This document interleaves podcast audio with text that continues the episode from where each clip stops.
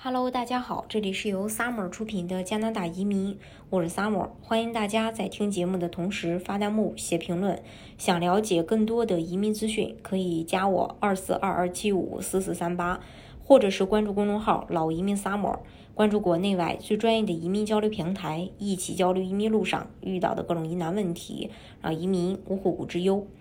加拿大省提名项目不断抽签的高度活跃性，很好的提醒了我们。省提名项目在加拿大移民过程中占据着关键的地位。除了魁北克和努纳武特，几乎每个省和地区都有自己的省提名计划。省政府可以选择最适合的候选人来满足当地劳动力市场的需求，并管理起，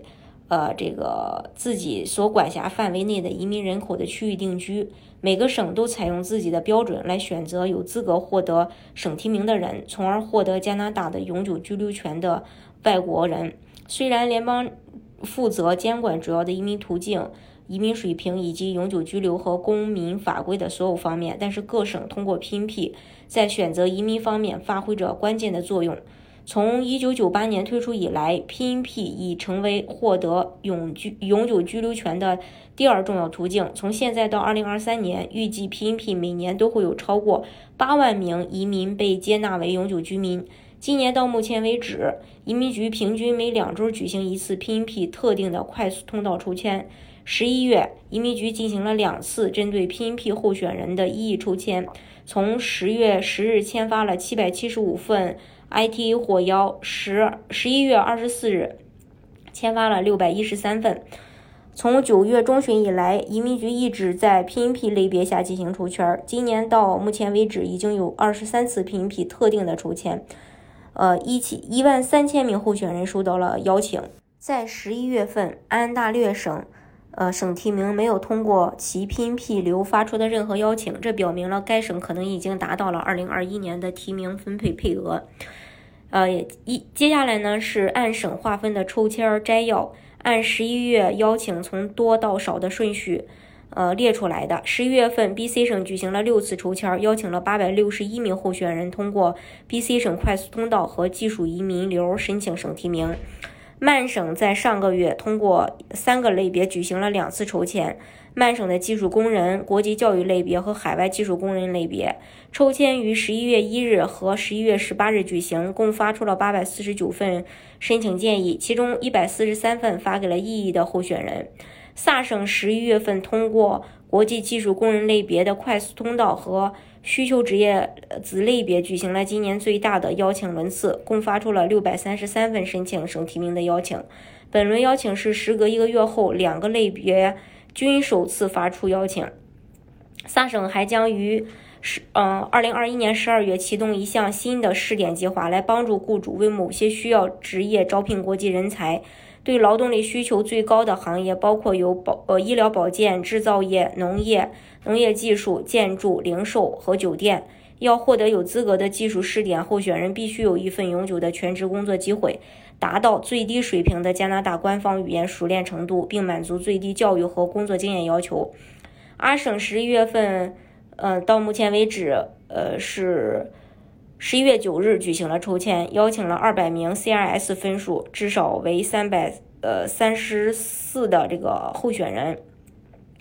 爱德华王子岛的话，十一月十八日举行了大规模的预先安排抽签，向移民候选人发出了一百八十八份邀请，一百八一百七十二份是发给异议的和这个 Labor Impact 候选人的，剩下的十六份。邀请发给了最低分门槛的六十七分的商业候选人。PI 今年迄今为止进行了十一次抽签，发出的邀请达到了一千七百二十九份。新省新斯克舍省在十一月十八日增加了，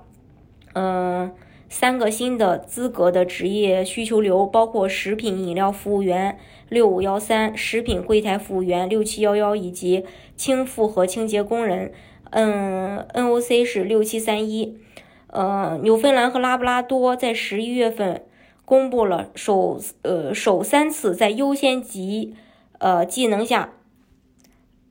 的这个抽签结果。今年到目前为止，呃，纽芬兰和拉布拉多共邀请了六百六十三名候选人。还有 PNP 省提名项目允许加拿大各省和地区提名进行永久居留申请。目前各省有两种类型：PNP 省提名和 EE PNP。EE 快速通道省提名候选人与异议呃快速入境系统相关联，他们允许省移民官员在异议池中搜索符合特定标准的主要申请人，然后各省邀请这些候选人申请省级提名。EE 有三个主要的。这个联邦项目是联邦技术移民、联邦技工移民和联邦经验类移民。如果异议候选人获得省提名，他们将在综合排名系统中额外获得六百分加分。这个加分实际上保证他们将在随后异议抽签中收到永久居留权的申请邀请。满足 PNP 要求的候选人，如果同时满足 EE 系统打分六十七分的要求。呃，且英语达到 CLB 七的水平，那么获得省提名后进入联邦审核阶段的审理时间将大大的缩短。比 EE PNP 常规通道的 PNP 候选人可以提前获得枫叶卡。呃，这是关于十一月份呃发出的邀请。嗯，十一月份一共发出了将近三千多份邀请吧。然后。大家如果想具体去了解各个省的移民政策的话呢，可以加我二四二二七五四四三八，或者是关注公众号“老移民 summer”，关注国内外最专业的移民交流平台，一起交流移民路上遇到的各种疑难问题，让移民无后顾之忧。